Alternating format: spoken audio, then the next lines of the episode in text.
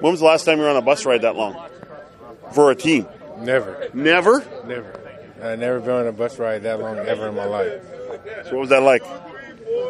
Uh, knees hurt and uh, body is sore for s- sleeping on that uh, bus ride the whole time. Day after a game, too. They make you go on a bus for five hours, right? Yeah. But you got to get off at Belleville, right? Yeah, I rather took a train, but We took the train. It took five hours. oh, it did. Yeah. It's the same. Yeah. Oh, well, s- all right then. Supposed to take four, but then all these delays on the track. Ah, whatever. It doesn't matter. But I'm sure going on that bus, breaking a four game losing streak, that, I mean, getting the winning feeling back in the locker room within the guys, that has to be a major boost.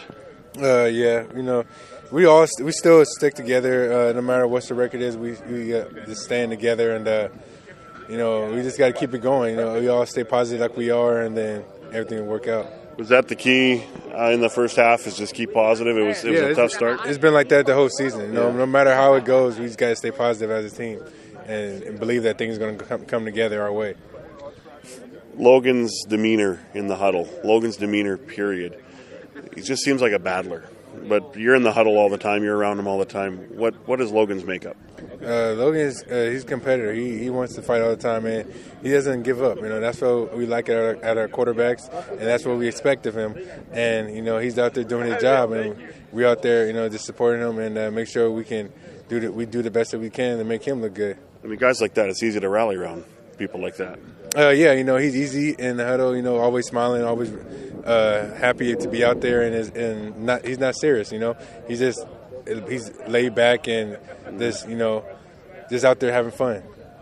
Describe that last drive when you know he hits Devaris Daniels for the big for the big catch, 51 yards, and then a couple plays later, it's in the end zone.